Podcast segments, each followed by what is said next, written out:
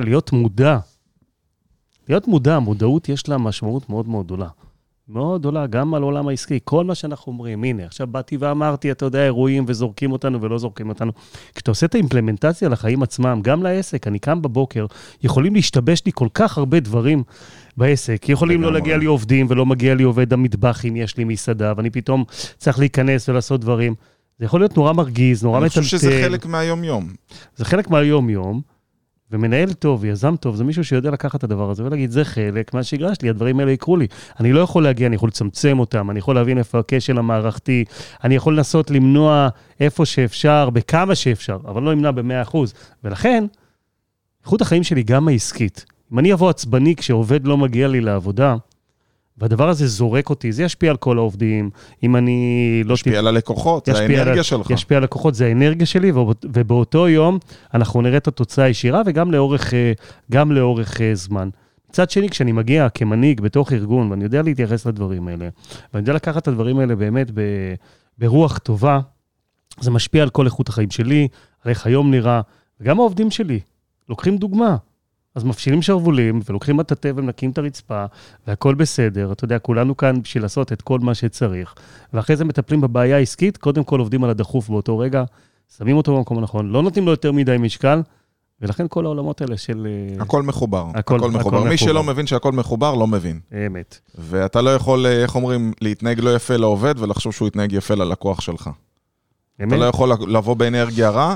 ודרך אגב, זה קשור גם למשפחה. אם יצאת מהבית בריב עם בן או בת הזוג שלך, זה יקרין לך בהמשך היום בעבודה. אנחנו לא מכונות, אנחנו אנשים, ואתה גורר את האנרגיה הזאת איתך ממקום למקום. אז אה, תהיו אנשים טובים, זה שווה לכם. תהיו טובים, תהיו טובים. לגמרי. תהיו נהדרים. אז היום אנחנו מדברים על אה, נושא שנגענו בו בכל מיני אה, מכל מיני זוויות במהלך השידורים, בנושא של יחסי ציבור ושיווק. אנחנו מייחדים לו תוכנית ספציפית בגלל המשקל שלו. יש לו משקל משמעותי, אנחנו כולנו קמים בבוקר, אנחנו משווקים את עצמנו, נכון אלעד? כולנו אנשי שיווק. כולם. במהות שלנו, כל מה שאנחנו עושים קשור לשיווק, כל פעולה שאנחנו עושים, אפילו פוסט בפייסבוק קשור ליחסי ציבור, קשור לשיווק. רק יש מי שמתייחס לזה על הדרך, יש מי שמבין את הכלי הזה ואת העוצמה שלו ויודע להפוך אותו לחלק מהתוכניות העסקיות, מבין את המשמעות, לא מוכן לוותר עליו, ונותן לו את כל תשומת הלב, ומגיע באמת לתוצאות שהן תוצאות יוצאות דופן. הרבה פעמים זה עושה את ההבדל בין עסק שהוא עסק אה, אה, בינוני לעסק יוצא דופן, בין עסק כושל לעסק אה, מצליח, בין עסק טוב לעסק אה, מצוין. הכלי הזה כלי חזק. אני רוצה רגע להסביר מה זה בכלל יחסי ציבור, כי יש הרבה אנשים שלא יודעים מה זה יחסי ציבור. יחסי... אין בעיה, יחסי ציבור זה ההגדרה הבסיסית ביותר, זה דברים טובים המובאים לידיעת הרבים. זאת אומרת, אתה קודם כל צריך לעשות דברים טובים, וכשאתה עושה דברים טובים, ויותר אנשים יודעים על זה, זה יחסי ציבור. אני אתן דוגמה פשוטה, אם אני מאמן כושר, גרמתי למישהו לרדת במשקל, ואני מעלה תמונה שלו, או הוא כותב לי מכתב תודה, או הוא מצלם לי סרטון הצלחה. זה דוגמה ליחסי ציבור. יחסי ציבור, אם לי יש פעילות שנקראת רייסר מניעים חיוכים, אנחנו באים לפנימיות ועושים להם שמח, ועושים תצוגה של מכוניות, עושים פעילות מאוד גדולה, אני לא ארחיב, מי שירצה שייכנס אחר כך לעמוד שלי רייסר מניעים חיוכים. אני עושה לאנשים טוב ואני עושה שמח, זה גם יחסי ציבור.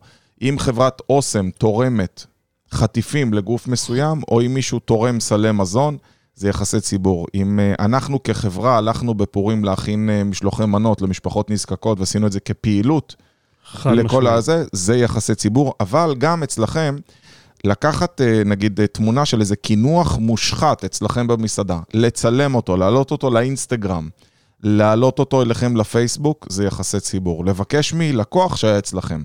להעלות את זה אצלכם, לתייג את זה אצלכם בעמוד, זה גם יחסי ציבור. למעשה כל דבר שבזכותו חושבים דברים יותר טובים על העסק שלכם, על הסניף שלכם, על הזכיינות שלכם, זה יחסי ציבור.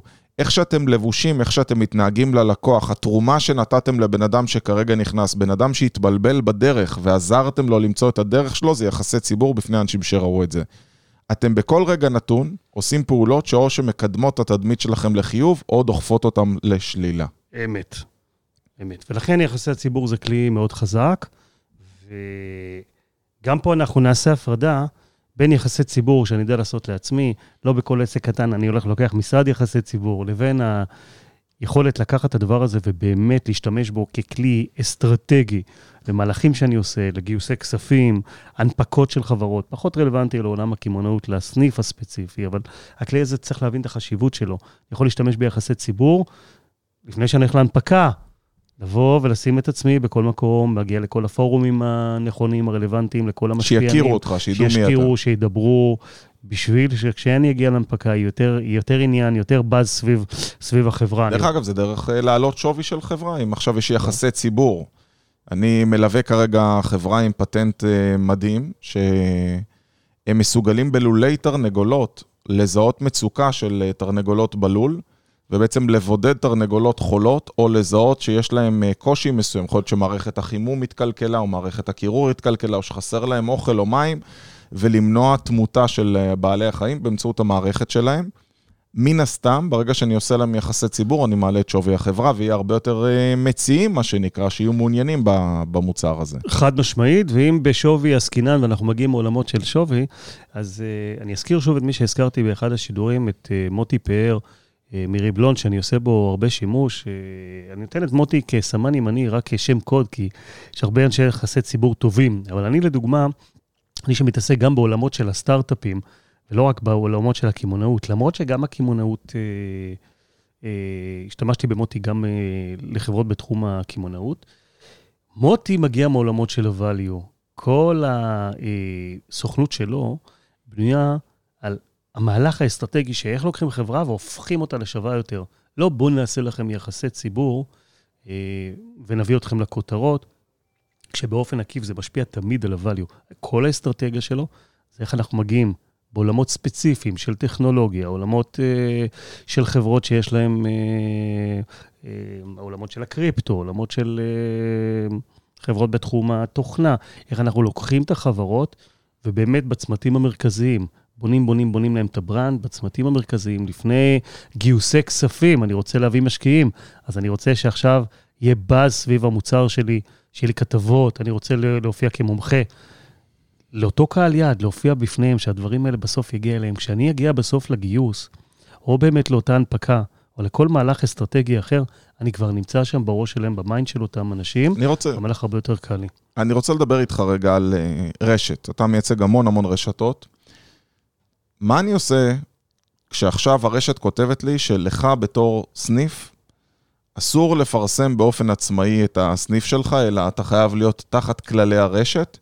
ואני מכיר את הנספחים האלה בהסכם, שאומר, שמע, אתה משלם איקס אחוזים תמורת פרסום ויחסי ציבור של הרשת, ואנחנו מבקשים שאתה לא תעשה את זה בעצמך, גם אל תפתח עמוד פייסבוק אפילו משלך. אתה מכיר את הנהלים האלה? כן, אני מכיר את הנהלים, וזה חלק משמעותי מהשידור שלנו היום. אנחנו, יש פה קהל של זכיינים ואנשים שפותחים עסקים ומתקשרים בהסכמים. חוזרים ואומרים, בהסכמים צריך מאוד להיזהר, לא לקבל כמובן מאליו את כל מה שנותנים לי. אם הרשת רשמה סעיף, זה לא אומר שככה זה צריך להיות. הרבה פעמים עורכי הדין, אני עורך דין, אני עורך הסכמים עבור רשתות, מגיע אליי רשת, הרשת לא יודעת איך להתייחס לנושא הפרסום. אני הוא זה שמתווה את איך זה נראה, אני הוא זה שמנסח את הסעיף. הרבה פעמים אני אשאל את הרשת, אני אציף לה ואני אפתח את זה לאיזשהו שיח, אבל השיח הוא לא שיח בדרך כלל מאוד מאוד עמוק. יותר סעיפים נהוגים בתוך הסכמים, ולא תמיד הם משקפים בדיוק את מה שהרשת הייתה מאפשרת אילו היו דורשים ממנה לפעול אחרת. אני אתן דוגמה, יכולה להיות רשת שכותבת בתוך סעיף, בוא נסתכל רגע על סעיף שהוא סעיף אה, אה, באמת מקביל, שהרשת באה ורושמת, כמו שאתה אומר, אלעד, אתה כזכיין, משלם לנו את 1% הפרסום. אתה לא רשאי לעשות פרסום של הסניף שלך, אלא אם כן באישור הרשת. אתה לא יכול לפתוח עמוד פייסבוק, אתה לא יכול להיות ברשתות החברתיות, אתה לא רשאי להעלות תמונות, אתה לא רשאי לעשות כלום. ידיך כבולות, שום דבר לא עולה בלי אישור הרשת. הסעיף הזה הוא סעיף נוראי. נוראי. וזה סעיף נהוג, והרבה פעמים אנחנו רואים אותו בצורה הזאת בתוך הסכם. שרק נבין שהרשת סך הכל מנסה לשמור על התדמית שלה והכוונה שלה היא טובה. הכוונה היא טובה, היא גם מובנת, והגישה צריכה להיות של הבנה שהדרישה הזאת היא דרישה לגיטימית. Having said that, אנחנו עדיין מדברים על עיוותים בתוך הסכמים ובתוך מציאות, ועל העובדה שאין מה לעשות, אנחנו, אל מול המדיניות יש תמיד משא ומתן. כשאני כזכיין נכנס לתוך עסקה, יש לי תמיד את המרווח לנהל משא ומתן. כל עוד ההערות שאני אתן, כל עוד הדרישות שאני אבקש, מתיישבות, עושות היגיון, יש להם היגיון, הן לא מגיעות בעולמות שאתה יודע, שמערערות את כל מדיניות הרשת והן לא יוצרות לבעיה, סביר להניח ש... שיבחנו אותם ב... בחיוב. היה לי זכיין לפני שבועיים שהגיע אליי באמת עם הסכם דומה מול אחת, מול אחת הרשתות ב... בעולם המזון שהתדמית נורא חשובה לה. והיא אמרה, אתה לא יכול, לא ברשתות חברתיות להעלות תמונות, לא, אה, לא לפרסם, אה, לא נחזור על כל מה שאמרתי עכשיו, אבל באמת סעיף, סעיף מקביל. ניהלנו משא ומתן עם הרשת, והסברנו לרשת שבסוף העבודה של הזכיין, אמרנו, תראי, אתם לא חזקים בעולם, בעולמות של הרשתות החברתיות, אתם לא חזקים. מה לעשות, אני פותח היום, אין לכם נוכחות שם, אז מצד אחד אין לכם נוכחות, מצד שני, אתם מגבילים את הזכיין. אם הזכיין שלי, נשאיר אותו עם סעיף כזה, אנחנו כולנו מפססים את המטרה. אז אמרו, מה אתה מציע? אז אמרתי, בואו אני אציע הצעה. בואו תנו לזכיין שלי לנהל את עמוד הפייסבוק ואת האינסטגרם שלכם. הוא חזק ברשתות החברתיות. של הרשת כולה או של הסניף שלו? של הרשת כולה. וואו. נכון שהוא יעלה דברים מהסניפים שלו לתוך העמוד. נכון שהוא יתייג את עצמו, אבל זה לא משנה. זה עושה טוב לרשת. יהיו פה תכנים שלכם, הוא יעלה, הוא ישפר לכם את העמוד. הזכיינים האחרים יישרו קו לפי האמות המידה האלה. יהיה לנו עמוד הרבה יותר פעיל, נזמין כולנו אנשים לתוך העמוד. תנו לו להיות סמן ימני, תנו לו לפעול. שימו מישהו מטעמכם, שיראה שמה שהוא עושה הוא נכון, נקבע ביחד את הכללים, אבל תנו לו להיות זה שמוביל את כל ה... וכל הסעיף קיבל נופח אחר לגמרי. זה נכון שהשלידה עדיין ב... ב... בידיים של הרשת, אבל... אנחנו בסדר עם השידור? כן, כן, אנחנו מעולים. נכון שהשליטה עדיין והפיקוח בידיים של הרשת, אבל קרה פה משהו ברמת המודעות, כי העלינו את זה למודעות, דנו על זה, והרשת הבינה ואמרה, אתם צודקים, אנחנו לא מטפלים בזה כמו שצריך. ואז נתנו חופש הרבה יותר גדול לזכיין, נתנו לו להיות לידר בתוך המקום הזה. קצת מזכיר לי את אח שלי. אח שלי הוא ספר מאוד מוכר, והוא שגריר של ולה. כשהוא הגיע לולה, הוא אמר, אני רוצה שתיתנו לי פה כובע ייחודי, אני באמת עובד בנפחים מאוד גדולים. ואמרו לו, ויאללה, תשמע, אנחנו לא יודעים לבנות לך טייטל שלא קיים, אנחנו גם לא יכולים לעשות אפליה בין, ה... בין הספרים האחרים. ולאורך השנים, אח שלי עשה דברים כל כך יצירתיים. עלה על במות, התחיל לצלם, מלא סרטונים ברמה מאוד מאוד גבוהה, שוולה... מרוויחים... התחיל... אה, התחילו לאמץ את מה שהוא עושה. מעתיקים מה... ואמרו, תקשיב, אנחנו, אין לנו, אין לנו מילים, בוא תיקח אתה את כל הבמה. נכון שהיה שם משהו תהליך, ת, תהליכי, אבל הוא התחיל לייצר לבל התוכן שלא היה קיים, ולאט לאט הוא בנה את מקומו. אני לא רוצה להגיד מעל האחרים, אבל הוא יצר תפקידים ח, חדשים, הוא יצר... אה, טייטלים חדשים, הוא הצליח לעשות דברים שוולה לא חלמה בכלל לעשות אה, בתוך המקום, הוא הגיע לתחרויות הבינלאומיות, הוא הפך להיות שופט שם. ואני חושב שגם בעולם הזכיינות זה אותו דבר. זכיין שמגיע, הוא יכול להיות סמן ימני אם הוא בא, והוא מדבר על האינטרס של הרשת ביחד עם האינטרס שלו, והוא יצירתי במקום הזה, כי הפרסום בסוף עובד.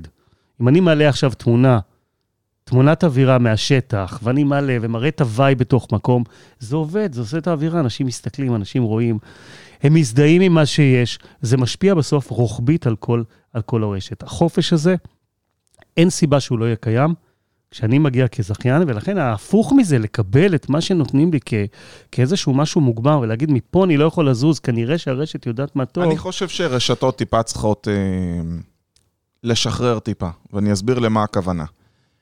היום אנחנו חיים בעולם שלהעלות פוסט ברשת חברתית, בוא, אם הפוסט הוא עושה לך שיימינג, או התמונה של משהו אולי היא לא ראויה, אפשר למחוק את זה. הסיכוי שעכשיו ייגרם מזה נזק, הוא הרבה פחות ביחס לתועלת שיכולה להיות אם אותו זכיין יהיה לו חופש פעולה משלו והוא יוכל להמשיך ולהעלות תכנים. אני חושב שאם רשת תגיד, אתה יודע מה? בוא, אני מרשה לך, אה, אם אני נותנת לך הוראה למחוק יותר משלושה פוסטים, אל תעלה יותר לרשתות חברתיות, כנראה שאתה עושה עבודה לא טובה, אבל אם זה עובד לך, בסדר, פעם ב- אני יכולה להגיד לך להוריד פוסט כזה או אחר, אבל אם כל אחד, ניקח סניף עכשיו של אה, רשת נדל"ן, בסדר? סניף נדל"ן שאני מלווה, יש בו 36 סוכנים. במקום שכל אחד יפתח בעצמו עמוד או יקדם את עצמו בעמוד הפרטי, שזה מה שקורה, בואו תנו לכולם גישה לעמוד העסקי. תאר לך שכל אחד מהם, כשהוא היה הולך בשטח, היה מעלה סרטון לאותו עמוד עסקי, והייתי נותן גישה ניהולית לכולם, והייתי נותן לכולם להיות יצרני תוכן, אותו עמוד עסקי או אותו סניף היה מתפוצץ על העיר שלו. אבל כשאתה לא עושה את זה, אז מה קורה? הם בורחים לעשות את זה בעמוד הפרטי שלהם, העמוד הפרטי שלהם נהיה מזובל, ואני מסיר אותם מהחברים שלי כי הוא מעלה לי דברים עסקיים בעמוד הפרטי, כי הרשת אסרה עליו לעלות עמוד עסקי, והרשת אסרה עליו לעלות בעמוד העסקי שלהם. לכן כל מה שאני אומר זה שאתם צריכים להבין שצריכה להיות איזושהי גמישות. אם אתם הולכים להיות רשת מזכה, אז בואו תיתנו לאנשים שעובדים אצלכם את חופש הפעולה המינימלי האפשרי על מנת שהדבר הזה יעבוד, כי פשוט חבל אם לא. ואם אתם הולכים להיות זכיין, בואו תציעו מראש מה אתם כן רוצים לעשות, ואני רוצה לגעת פה בעוד נושא שהוא גם קשור לזה, ניהול מועדון הלקוחות. האם זה בחזקת הרשת או האם זה בחזקה פרטית? אתה יודע, ברוב הרשתות, הרשת מגבילה ואומרת, מה פתאום? המועדון שייך לנו, זה חלק מהנכס שלנו, אנחנו זה הרשת ואנחנו נתקשר איתם.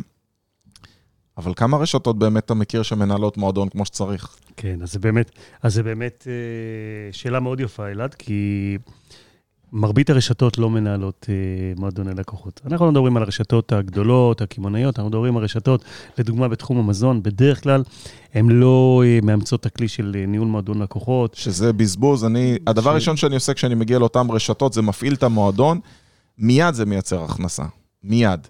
נכון, ואיחדנו לנושא של מועדוני לקוחות תוכנית uh, שלמה, יש לדבר הזה ערך מאוד גדול, ומגיע זכיין ובאמת מקבל את הדבר הזה כנדוניה, קיים או לא קיים, כשהוא חותם על הסכם, אז uh, אם יש מועדון זה נהדר, ואם אין מועדון אז זה לא קיים, והשאלה היא שאלה טובה. מועדון לקוחות, בסוף, כל המהות שלו זה לבנות קהילה של לקוחות ולתת להם ערך. הנכס הזה הוא נכס של הרשת ככלל, אני לא חושב שזה דבר בעייתי, אבל זה לא נוגד ומונע, שוב, מזכיין, מלמטה, מאותם זכיינים, לבוא ולבנות את התשתית, להציע רעיונות. מה הרשת רוצה? הרשת רוצה, ריבונו של עולם, להצליח. היא רוצה בסוף, נכון, להוציא את המקסימום, לעבוד בצורה אופטימלית. זכיינים שבאים ויוזמים, זה כמו עובד בתוך ארגון, שיבוא עם רעיונות לארגון. ארגון שידע לקחת את הרעיונות של העובדים. לעשות ישיבות אחת לכמה זמן, לתת לעובדים את הביטוי ויאמץ את הרעיונות. הרי הרעיונות הכי טובים הגיעו מתוך ארגונים. זה ארגון הרבה יותר טוב, הרבה יותר יעיל, הרבה יותר מצוין. אה, אין איזה בעלות על הידע למנהל של הארגון, הוא לא יודע תמיד הכל, ואין לו זמן והוא מנוהל בתוך העסק. אותו דבר עם זכיינים. אם יש לי רשת ואני רשת, תנו לזכיינים שלכם את הביטוי. יש דבר שנקרא חוכמת ההמונים. אתה אף פעם לא יכול לחשוב שאתה יודע הכל, ואני חושב שדווקא התשובות יכולות להגיע מהשטח. זאת אומרת, זכיין ידע יותר טוב מה לכתוב, מאשר הרשת, שהרבה פעמים היא לא מנהלת בפועל, יש למעלה איזה מנהל, ומתחתיו יש אה, סמנכ"ל שיווק, והסמנכ"ל שיווק מחזיק אשת דיגיטל, והם לא פוגשים את הלקוחות בכלל. ולעומת זאת, אותו זכיין של סניף גלידה או המבורגר או משהו אחר, הוא יודע את הז'רגון אפילו שאנשים מדברים, הוא יודע מה לשלוח להם, הוא יודע שעוד שבוע הם יצטרכו ככה, או שעכשיו יש מונדיאל, או שעכשיו צופים באולימפיאדה, ועד שש בבוקר יש אה, משחקים שאנשים רוצים לראות, אז הוא ידע לספק להם את זה כי הוא חי את השטח. עכשיו, אני כן יכול להבין שיש איזה תנאי מקביל, שאם אתה הולך להוציא לכל המועדון לקוחות, אז בוא, אני לא רוצה שתעשה משהו שחס וחלילה מפר את זה, אין בעיה, אז בוא נעשה משהו אחר. אני הייתי עושה כלל כזה, תגיד לי מה אתה אומר. שלח לנו את כל החומרים שאתה רוצה להפיץ 24 שעות לפני שאתה רוצה להפיץ אותם. אם לא קיבלת תגובה שלילית, שים לב, אם לא קיבלת תגובה שלילית, תפיץ. תעשה בהם שימוש ותפיץ. בדיוק, למה? כי לרוב מה קורה? אם אתה עושה את זה הפוך, שלח לנו לאישור, וואי וואי וואי, אם כל דבר צריך לחכות לאישור, שום דבר לא עבר. אתה כבר לא זוכר שאתה רוצה לקבל כן, אישור. כן, שלחת, כלום לא הגיע, זה כמו איזה חור שחור, הרי אם הם היו בעצמם מטפלים, ואז גם אם אני צריך אישור של... אז שנייה, אני אשנה לך פה את המלל, ואתה שולח לי להגעה, ואז אני מחזיר לך, ואתה משנה... אני אומר, בוא נעשה את זה הפוך, בוא נעשה משהו פשוט. אני שולח לך, זה ההודעה שאני מוציא מחר ללקוחות. זהו. אם אתה לא הספקת, לא הגעת, לא זה, זה בעיה שלך, תן לי להתקדם, אל תעכב אותי. ואני חושב שרשת, שתדע לגלות גמישות כלפי הזכיינים בעולם החדש, אני חושב שזה רשת שתצמח הכי הרבה. חד משמעית, חד משמעית. אם לוקחים מתוך הדבר הזה את התמצית של מה שאתה אומר, אז אנחנו... אני חושב שהמחויבות של הזכיין היא להבין שיש בלי סוף פעולות שהוא יכול לעשות בתוך... בתוך רשת. זה שהוא זכיין, זה שהוא נכנס למערכת עובדת, זה לא אומר שככה זה עובד ואין בליטו. אבל אודי, זה כמו בנישואים, אתה יודע, יש לי משפט קבוע שאני אומר, מה שלא תסכם עם בת הזוג שלך לפני הנישואים, קשה לי להאמין שתצליח להעביר אחרי הנישואים. אז אם אתה מגיע לרשת ואתה רוצה באמת לקבל תנאים מסוימים, זה כשמגיעים אליך, ואז יש ייעוץ נכון מההתחלה, ואתה אומר, אוקיי, פה תבקש גמישות וכאן תבקש גמישות, ואנשים צריכים להבין שחוזה הוא לא תורה מסיני, מותר לעשות בו שינויים. אתה קיבלת אותו, כן, תמיד הזכיין מרגיש כל כך קטן מול הרשת. ופה אני אגיד גם הפוך לרשתות, תגלו גמישות. אתם, אם אתם רוצים זכיינים מרוצים, שמחים, לקבל מהם את היצירתיות ואת היכולת שלהם, תנו להם טיפה חופש. זה כמו ילדים, אתה לא יכול להפוך אותם להיות חיילים, אתה לא תקבל שום יצירתיות מזה. כן, זה, זה, זה נכון. ההסכם הוא מאוד חשוב, וההסכם הוא בסיס לכל. אין ספק, צריך לסכם את הדברים, ויש הרבה איך להשפיע על הסכם. אני רוצה לספר לך על סעיף, היום כבר בבוקר קראתי הסכם זיכיון חתום של אחת הרשתות שהעבירה לי אותו לבחינה, ויש איזה סעיף שהוא היה לטובתה. אבל אני לא מבין איך, איך הזכיין חתם על כזה סעיף. למה? מה היה שם? הוא לא בעולם של הפרסום, אבל אני חייב לספר את האנומליות שנמצאות בתוך, אה, בתוך הסכמים כאלה, כי זה באמת היה בגדר אבסורד, אני לא האמנתי שדבר כזה נחתם. אה, בתוך ההסכם הזה, ואגב, אני בטוח שהזכיין במקרה הזה לא טופל על ידי עורך דין. הלך לבד, אמר, הלך זה לבד, מה שכולם חותמים. זה מה שכולם חותמים. עכשיו, אני גם בטוח שזה לא הייתה כוונת הרשת, אבל זה מה שרשום. וההסכם הזה מדבר על uh, תקופת הזיכיון, נכון? דיברנו שבהסכמי זיכיון יש תקופת זיכיון ויש תקופות אופציה. אז הוא מדבר על תקופת הזיכיון, הוא מדבר על תקופת האופציה, והוא מקפיף אותם ל, להסכם השכירות. לא ראיתי את הסכם השכירות, אני יכול רק להניח שהסכם השכירות הוא בטח שלוש, פלוס שלוש, פלוס שלוש, פחות או יותר זה סדרי הגודל. ואז אני רואה סעיף שאומר שדמי הזיכיון, שאחד מהסעיפים לחידוש ההסכם מתקופת האופציה, בתקופת האופציה, היא תשלום מחצית מדמי הזיכיון. ואז אני הולך לסעיף של דמי הזיכיון, ומה אני רואה, אלעד? שבמקום שדמי הזיכיון שם יבודדו ויהיה להם את הסכום, כבר הדרישה למחצית מדמי הזיכיון היא לא הגיונית בשלבים האלה אחרי שלוש שנים. ברור. אבל מה אני רואה שם? אני פתאום רואה שדמי הזיכיון אוחדו שם עם, עם כל, המלאי, עם, עם ההקמה. כל הקמת הסניף. יואו. בסדר? והסכום כמעט הגיע למיליון שקל, והם הגדירו את זה כדמי זיכיון. תשמע, זה נשמע לי טעות או מרמה, אני לא רואה משהו אחר. חד משמעית, אני אומר לך שזה טעות וזה לא הייתה הכוונה. אבל כשאני קורא את נוסח ההסכם, מה שאני קורא, זה שבתקופת האופציה, תנאי לחידוש האופציה, זה אחד מהתנאים לחידוש, גם על זה אנחנו נייחד אה, שידור שלם על כל חידושי האופציה, כי יש המון, המון מכשולים ומוקשים, אבל אחד מהתנאים זה תשלום מחצית מדמי הזיכיון. דמי הזיכיון כמעט מיליון שקל, זה אומר שהזכיין המסכן... שזה כולל כל ההוצאות, כן? יכול להיות שבפועל דמי הזיכיון היו 100 אלף שקלים. והקמת סניף עוד חצי מיליון שקלים, ועוד מלאי 400 אלף שקלים. שזה מה שהייתי מצפה לראות בהסכם, וכנראה שאיכשהו איחדו את זה, כן, ונתנו לזה... כן, מתישהו בסעיפים זה נפל. זה נפל, ונתנו לזה את ההגדרה של אה, הרשת לקחה ואמרה, אני אקים את הכל, בוא תשלם לי על ההקמה. קראו לזה דמי זיכיון, לא תיקנו את הסעיף של האופציה, וכרגע, כשאני קורא את ההסכם, הזכיין צריך לשלם בתקופת החידוש מחצית. שאלה חוקית. האם במידה ומחר התיק הזה מגיע לבית משפט, ואני נמצא בעימות מול אותו רשת מזכה שהחתימה אותי. אני יכול ללכת אחורה בהסכמים, להגיד, שמע, אני הסתמכתי על המיליון שקל האלה בהתאם לזה שהזיכיון היה 100 אלף שקלים, ורק בטיוטות זה הפך להיות מיליון, אבל הנה יש לי הוכחה שבהסכמים לפני זה לא הייתה כוונת המשורר, פשוט חתמתי על זה בשוגג, או שאומרים, תשמע, אחי, מה זה משנה איזה טיוטות קיבלת, מה שחתמת זה מה שזה?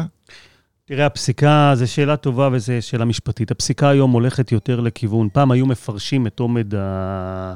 את הכוונה של הצדדים. היום בתי המשפט משתדלים להיצמד לנוסח ההסכמים. למה שכתוב. אומרים, זה מה שכתוב, זה מה שהתכוונו הצדדים. וואו. עם כל זה, עם כל זה, אני חייב להגיד שהפסיקה היא רחבה ונותנים פרשניות כן להסכמים. ואם היו טיוטות, וזאת הייתה הכוונה, ואיכשהו דברים השתנו, אה, יש לי מה לעשות אה, בבית משפט. עם כל זה, אני לא בטוח שזה השתנה בטיוטות והייתה טעות. אני חושב שהסעיפים שחידוש הזיכיון היו בתוך ההסכם הזה, של אותו עורך דין שעשה בו שימוש, שעשה בו שימוש, פשוט בדרך כלל דמי הזיכיון מוגדרים כדמי זיכיון, וכשהוא שינה והחליטו שהרשת משקיעה את כל הסכום, לא שינו את הסעיף הזה. זה לא קרה בכוונה, זה קרה במקרה, זה לאו דווקא בתוך הטיוטות השתנה, אבל מישהו פה נפל על המשמרת וחתם על ההסכם, בלי לשנות את הסעיף, את הסעיף וזה נון נון מאוד גדול, וזה מחזיר אותי למה שאנחנו אומרים, זכיינים. אתם לא יכולים לחתום על הסכמים בלי... אני לא מבין, אתה יודע, אני לא מבין את זה שבן אדם, גם אם הוא צריך לשלם 10,000, 20,000, 30,000, לא משנה כמה, לייעוץ משפטי, לליווי, לעריכת הסכם, ואני יודע שזה לא הסכומים, אתה הולך להשקיע מיליון שקל, ועושה בעצמך את התיקונים, כאילו, אנשים מודעים לחשיפה, ודרך אגב, זה אף פעם לא מיליון, כי אם עלה רק מיליון הרשת, אז תחשוב כמה הולך ההקמה וההרצה, ועד שזה יצליח, ואם זה מצליח, אנשים חוסכים במקומות הלא נכונים. אנשים חוסכים, אנשים יוצאים מנקודת הנחה שאי אפשר לתקן הסכם זיכיון, אנשים נכנסים לתוך מערכת, אומרים, אם מישהו אחר חתם, כנראה שגם לי, גם לי זה טוב. אתמול הגיע לי לקוח שהולך לעשות עסקה מאוד גדולה, קיבל הסכם, הסתכלתי על הסכם, אמרתי, תגיד, הוא מתייעץ איתי ורוצה שאני אטפל, ואז אני אומר לו, תגיד, ההסכם שהגיע לא משקף בכלל את העסקה. ואז אומר לי, אודי, תקשיב, החלטתי לא להכניס אותך לעסקה, אני רוצה ללכת רק לשנות איזה סעיף אחד ולחתום. והסיבה שאני עושה את זה, כי אני פוחד שהצד השני לא יחתום על העסקה אם אני אתחיל לתת הערות, אני לא רוצה שהוא יתקרר לי. שהעורך דין יפוצץ את העסקה כאילו. ש... כן, שאם ייכנס לעורכי דין, אז לא תצא עסקה. תפסתי את הראש, אמרתי, תקשיב, קטונתי, אבל אני יודע לעזור למי שרוצה לעזור לעצמו, ולא הפוך. זה שגיאה עסקית, באמת, שאני רואה אותה קורית לפעמים, אבל היא לא מובנת לי, היא לא מובנת לי. עורכי דין, הערות להסכמים, הסכמים לא מכשילים עסקה. לא מכשילים עסקה. הם מגנים עליך. הם מגנים. יש, יש, יש תהליך לכל דבר, וכשיש רצון לחתום, אנחנו בסוף נגיע לחתימה. כשאני זכיין מגיע לרשת, אם הרשת רוצה אותי בתור זכיין, אם עברתי מבחינת פרופיל, אם יש שם כימיה טובה, ההסכם ייחתם. אלא אם כן יקרה משהו בלתי צפוי, דברים קורים. אבל ההסכם וההערות להסכם לא מכשילים. גם אם מישהו בצד השני, גם אם הרשת התרכזה מהסעיפים וטוענת שאני דורש יותר מדי. בסדר גמור, מותר לי לדרוש, היא רק תעריך אותי על כך שאני רציני ויסודי ונכנס לעומק. ואם היא לא תאריך את התהליך הזה, אני צריך לשאול את עצמי האם, האם זו רשת שאני רוצה להתקשר איתה. אני חושב שזה סתם טראומה מטופשת שיש לאנשים, שאיזשהו עורך דין מנסה להצדיק את עצמו, ואז סתם מתווכח על סעיפים וגורם לעסקה להתפוצץ. בסוף, אם שני הצדדים רוצים, הם ייגשרו וימצאו את הפתרונות לכל הדברים שהם רוצים. והלקוח צריך להיות בטוח שכשאתה מתווכח על משהו, למה זה חשוב לו ולמה זה לא טוב לו, יש דברים שהם מהותיים, שבן אדם אומר, על זה אני לא מוכן להתפשר כי זה מסכן אותי, כי זה חשוב לי, כי זה אקוטי לי. ויש דברים שאתה אומר, בוא נבקש מקסימום לא יסכימו, סתם לדוגמה, אה, צ'קים כחלופה לערבות בנקאית, או ערבים כחלופה לערבות בנקאית, אתה אומר, בוא נבקש שזה ייתן לך יותר אשראי בבנק, אבל על זה לא נפוצץ את העסקה. אז יש סעיפים שהם לא כאלה מהותיים, לעומת זאת, כמו שאתה אומר, תשלום של 50 אחוז אה, בכפוף לחידוש, נשמע לי מטורף, ואני מכיר, דרך אגב, עסק ממש טוב שמרוויח כ-200-300 אלף שקלים כל שנה, בשיא שלו היה מרוויח מיליון שקל בשנה. וואו. והוא לא יכול למכור את זה, כי בעוד שנה נגמר לו ה- הזיכיון. הזיכיון, וחידוש הזיכיון עולה עוד איזה מיליון שקלים. זה מה שהם רוצים על המקום, כי זה מיקום פריים לוקשן, אני גם לא אגיד איפה, והוא פשוט לא מצליח למכור את זה. הוא לא מצליח למכור, כי כל אחד אומר, תשמע, גם עסק קצת ירד ונפגע בתקופת הקורונה, נכון שפעם עשית, אבל יש לי חוסר ודאות, מה ירצו ממני עכשיו שאני ארצה לחדש, וזה עוד שנה. תחדש ואז תבוא למכור לי. כן, אז אלה סוג, תשמע, זה באמת סוג אה, סעיפים המקבילים, שמי שלא יודע לטפל בהם מראש, אחרי זה מוצא את עצמו, אנחנו מדברים על זה כל הזמן, מוצא את עצמו בבעיה מאוד מאוד גדולה, כי הוא משקיע, מרוויח, גדל, ואם הוא לא יודע בסוף לעשות אקזיט ולמכור, ואם הוא משלם תשלומים כמו על חידוש, אה, סעיף, אה, חידוש אה, תשלום דמי זיכיון נוספים, או בין אם חצי או סכומים אחרים בעת החידוש, כשהחידוש הוא לא אחרי עשר שנים, אלא בתקופות יותר קצרות, בסוף כל הרווח הזה הולך לטובת סכומים שהולכים לרשת, וזו טעות עסקית מאוד גדולה, היה אפשר לטפל בזה, היה אפשר לשנות את זה בדרך כלל, היה אפשר בוודאי לשפר את הסעיפים האלה ולהגיע לתוצאות הרבה יותר טובות, ומכאן, באמת ההבנה שהערך המאוד מאוד גדול שאפשר לצקת במקום הזה, זה לטפל נכון בדברים. זה, זה להבין שאפשר לשפר את העסקאות ולהגיע להסכמים, אנחנו קוראים להם הסכמי זיכיון מצוינים, שווים, כלכלית, עם ערך כלכלי, אם התהליך הזה מנוהל בצורה נכונה. אני רק רוצה לתת טיפ אחרון לסיום, ובטח אתה שוב מופתע שהגענו כבר לסיום. ממש. אבל uh, אני רוצה טיפ אחרון לסיום, בבקשה מכם, בבקשה, בתור אחד שמלווה לא מעט עסקים לעורכי דין, אני אגלה לכם סוד, יש דברים שאני לא מפנה לאודי. אודי מומחה בתחומים מסוימים, בזכיינות, בקמעונאות, ויש לו עוד דברים שהוא עושה. אבל אני יכול להגיד לכם, שכשאתם הולכים לקחת את העורך דין שטיפל לכם בתיק הוצאה לפועל ואומרים לו בוא תעשה לי הסכם זיכיון, זה לא המקצוע שלו, הוא לא יודע מה לקרוא, הוא אמנם עורך דין, זה בדיוק כמו שיש רופא לאף אוזן גרון ורופא לב, ורופא ל... לא יודע, פרוקטולוג, אתה לא תלך לפרוקטולוג כדי שיבדוק לך את הלב, זה דרך ארוכה.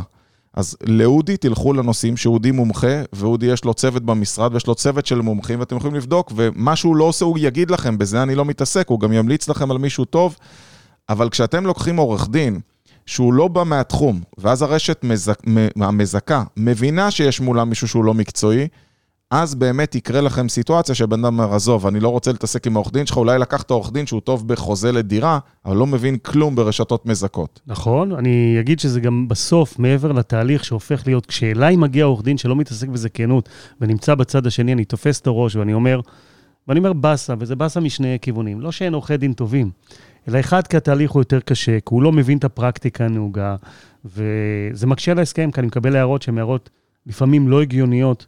לא שהן לא הגיוניות בעולם ההסכמי, הן לא הגיוניות לתחום, ומכאן הן לא יעברו את המדיניות של לא הרשת. לא מקצועיות. הן לא מקצועיות, הן לא מקצועיות בתחום הספציפי.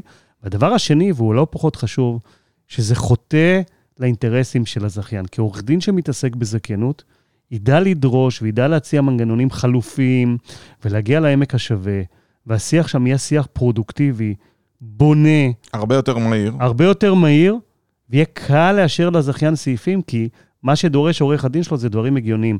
כשמגיע עורך דין ולא יודע מה לדרוש, הרבה פעמים הוא לא דורש את מה שהייתי מצפה שהוא ידרוש עבור זכיין. לפעמים אני אומר, איזה באסה, אני מוכן לתת לזכיין, רק תבקש, אם לא תבקש, אני לא יכול להציע לך. בסדר? אז... אה, אז חברים, קחו עורך דין שמתמחה בתחום שאליו אתם הולכים. אנחנו מקווים מאוד שנהניתם, ולאור הביקוש אנחנו בקרוב נעדכן על כנס חדש של אה, זכיינות וקמעונאות, קו קופה. זכיינות וקמעונאות בעידן המודרני. אה, לאור הביקוש האדיר של אנשים שלא הצליחו להגיע לכנס הקודם, אנחנו הולכים לקיים כנס נוסף, חודש מהיום, אתכם. חודש מהיום בערך. נכון.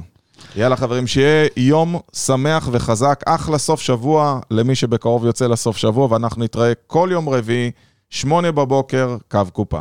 יום ביי שמח, ביי. מאוזן, כמה שפחות דברים שזורקים אותנו ל... אמן.